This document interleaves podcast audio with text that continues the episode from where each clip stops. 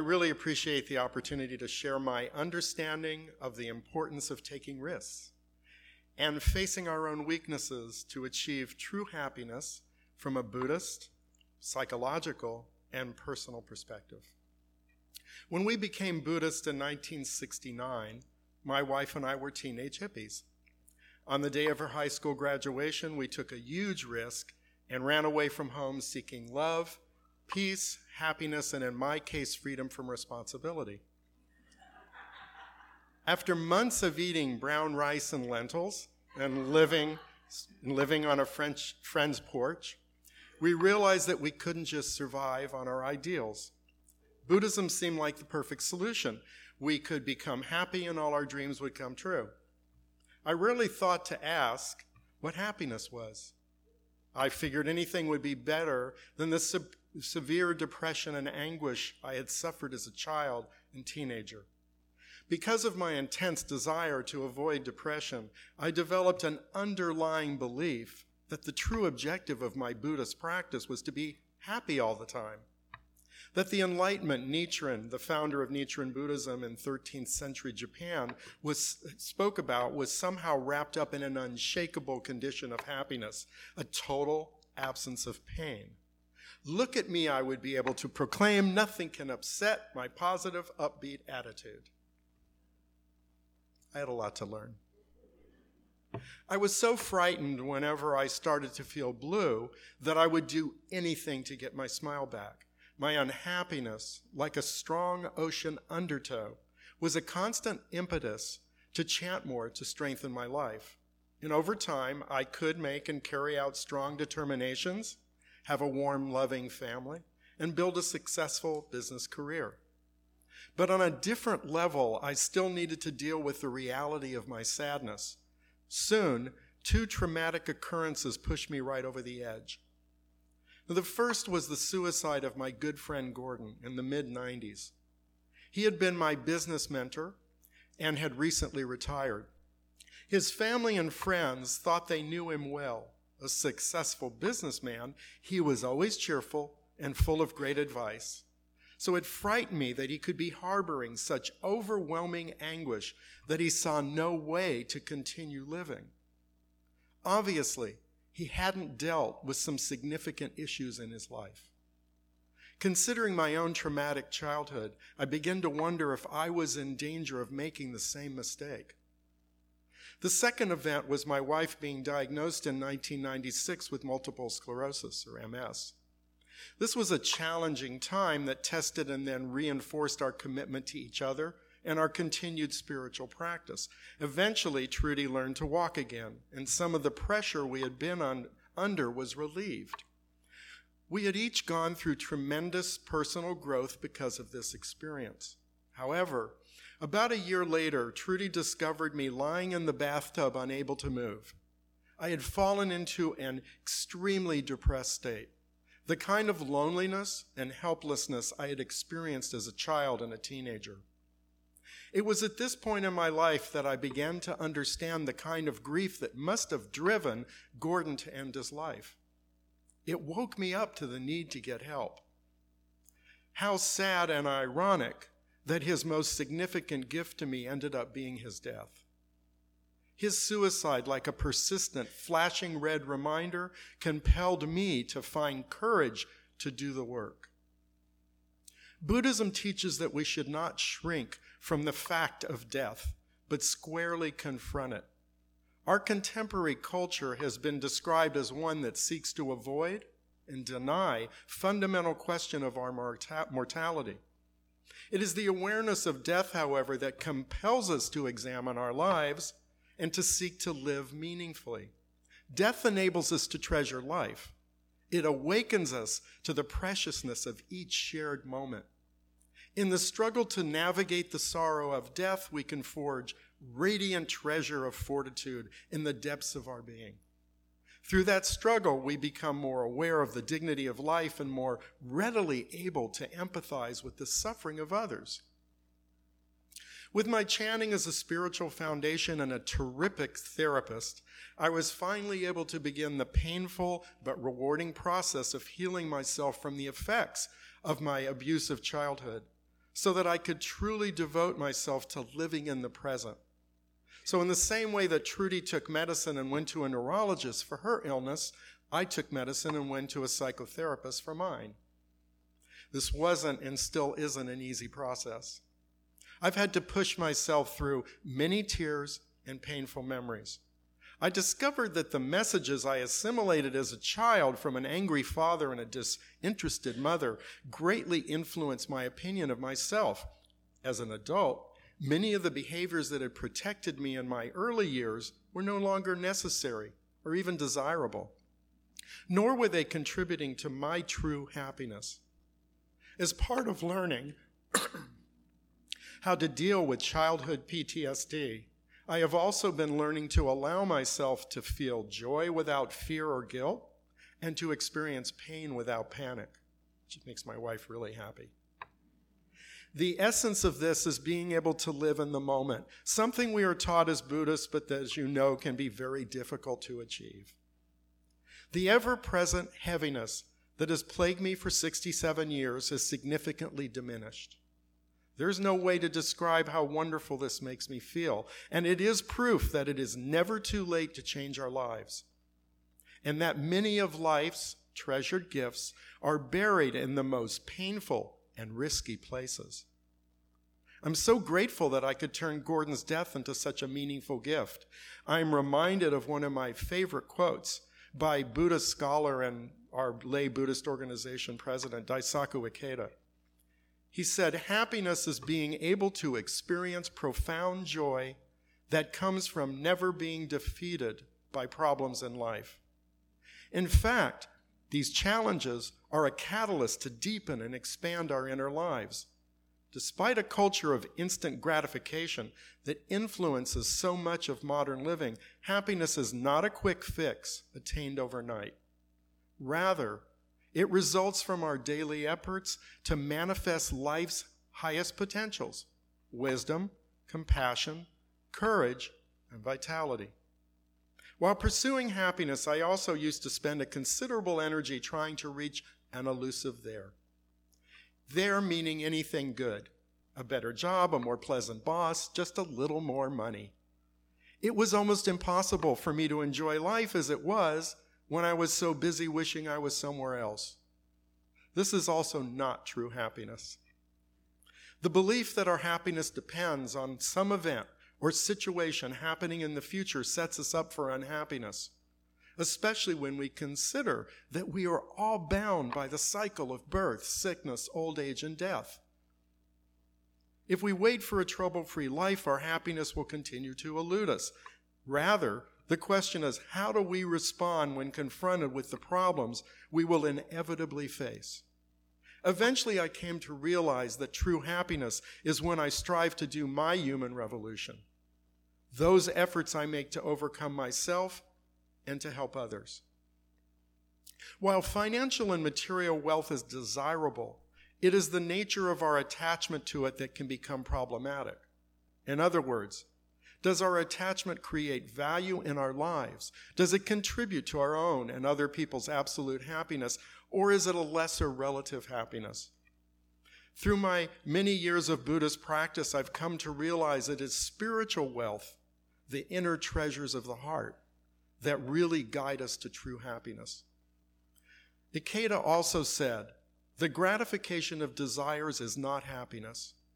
Genuine happiness can only be achieved when we transform our way of life from the unthinking pursuit of pleasure to one com- committed to enriching our inner lives. When we focus on being more rather than simply having more. In the sixth century, a Buddhist scholar in China, Tiantai, identified 10 worlds 10 states or conditions of life that we experience within our lives, moving from one to the other at any moment according to our interactions with our environment and with those around us. These conditions, which are listed in your program on a little sheet of paper, if you want to get that out, easier to follow along probably. These conditions are hell, hunger, animality, anger, tranquility, rapture, learning, realization, bodhisattva, and Buddhahood. And you're probably familiar with most of these terms. Each of us possesses the potential to experience all ten, from the prison like despair and self hatred of hell to the expansive joy and wisdom of Buddhahood. We each usually have one of these states that we revert to when faith faced with a stressful situation, right? You know people, some people that react to anger whenever there's any kind of challenge, some people that get really, really depressed, some people that become very animalistic, try to lord it over people that are weaker than them, and so on. Any happiness or satisfaction to be gained in the lower six worlds or states depends totally on unique external circumstances and is therefore transient and subject to change. And if we're not careful, risks taken while in these conditions of life will not have a positive effect. This is also not true happiness. The seventh and eighth states, learning and realization, which is what we're engaged in right in this moment, come about when we recognize that everything experienced in the six paths is impermanent and we begin to seek some lasting truth. Seeking the truth implies going out of our comfort zone to experience personal growth. However, since these states are self focused, there's still a great potential for egotism. The ninth state of Bodhisattva indicates those who aspire to achieve enlightenment and at the same time are equally determined to enable all other beings to do the same. Those in this state find their greatest satisfaction in altruistic behavior. The risks we take to help others results in the deepest personal happiness. And it makes me think of your church's social justice committees, which every UU church that I speak at has. And it's so, it's, I find it so inspiring. The state of Buddhahood, the 10th state, does not exist by itself regardless of what you may have seen of historical Buddhism. It is not represented in reality by a statue of Buddha or by just some individual who is an enlightened person. While we revere those people, those great teachers of any faith, we each have a Buddha nature. So it represents an ordinary person awakened to the true nature of life, one who experiences absolute happiness and freedom, not separate from but within the realities of daily existence. In other words, within the other nine conditions of life. It is characterized by wisdom, compassion, creativity, and life force. So the objective is to bring out the enlightened, positive aspects of whatever circumstances we find ourselves in. This is, from a Buddhist perspective, true happiness. In other words, the condition of Buddhahood does not exist separate from our daily life.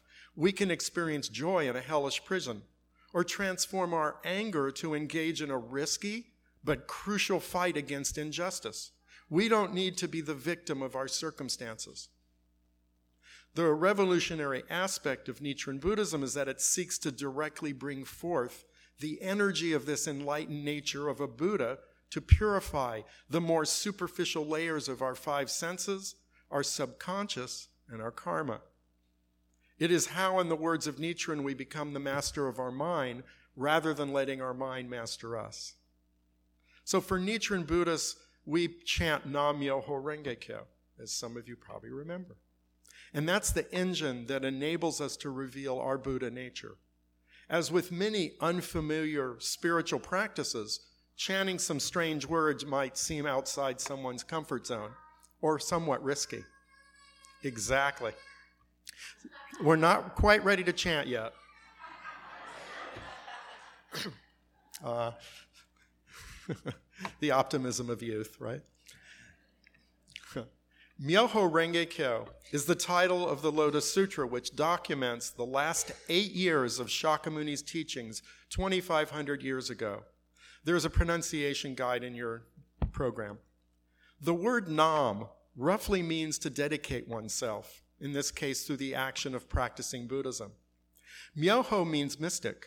It's the essential law of life and its phenomenal manifestations, which, like gravity, functions regardless of whether we believe in it. For instance, cause and effect. If you make a cause, you get an effect, whether you believe in it or not. Renge symbolizes the lotus flower and the simultaneity of cause and effect. So, for every cause, thought, word, or deed we make, a corresponding effect is stored in our life as karma, even if it doesn't manifest itself right away. So, nobody gets away with anything really. Finally, kyo is sutra, the truth expressed through the sound of one's voice or harmony or rhythm. So maybe we could say it just like several times together out loud, as loud as you'd like.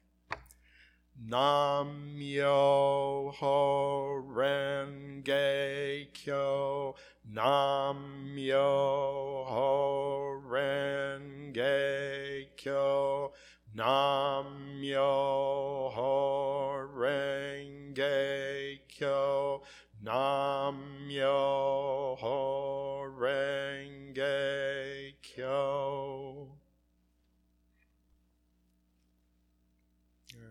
My wife says always says if I was smart I'd stop there. but I'm not that smart. Consistent with our Buddhist concept of relative and absolute happiness, psychological research has also found that people in their late years whose primary focus in life has been the attainment of external goals such as wealth, property, fame, and status tend to be less happy.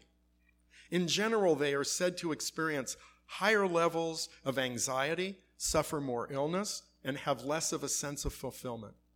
On the other hand, people who have paid attention to treasures of the heart, their spiritual well being, report being much more satisfied with their lives.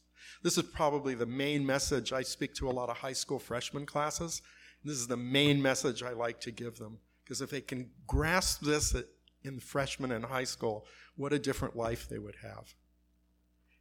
In the Progress Paradox, Greg Easterbrook draws upon three decades of wide ranging research to make the assertion that while almost all material and physical aspects of Western life have vastly improved in the past century, most people feel less happy than in previous generations. So while pursuing physical and material fulfillment, what is most important is to develop the ability to make wise decisions, the courage to never give up, respect for oneself and compassion for others. These are the attributes that give real meaning to our external endeavors and accomplishments. In a fascinating paper in the 2017 International Journal of Well-Being, psychologist Ashley Buchanan, who lives in Australia and uh, has that great accent when I talk to him, proposes bringing together two areas of research a being well perspective from positive psychology and a socially and ecologically oriented doing good perspective, being well, doing good. He gives the example of benefit mindset as everyday leaders who seek to be well and do good wouldn't that be refreshing? It is interesting to note that this is in complete accord with the teachings of Nichiren, which emphasize the need to practice every day for the happiness of oneself and others. In the July 2nd, 2013 Psychology Today, well being researchers Robert Biswas-Diener and Todd Kashdan stated While we don't deny the importance of happiness, We've also concluded that a well lived life is more than just one in which you feel up. The good life is best construed as a matrix that includes happiness, occasional sadness, a sense of purpose, playfulness, and psychological flexibility, as well as autonomy, mastery, and belonging. Personally, I believe that true happiness is something close to the joy or sense of fulfillment and confidence that arises from our sense of mission to make the world a better place and from the ability to enjoy our life. Being happy is a sense of connectedness with everything around us. Daisaku Ikeda has said, happiness is not found in a tranquil life free of storms and tempests. Real happiness is found in the struggles we undergo to realize our goals and our efforts to move forward. Now, I finally realize we don't believe that if people chant or meditate or pray, they will always be smiling and cheerful.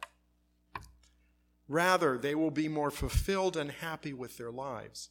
Lasting happiness comes from within and is a condition we can experience even when or because we're facing difficult difficulties. To quote Ralph Waldo Emerson, don't be timid and squeamish about your actions. All life is an experiment. The more experiments you make, the better.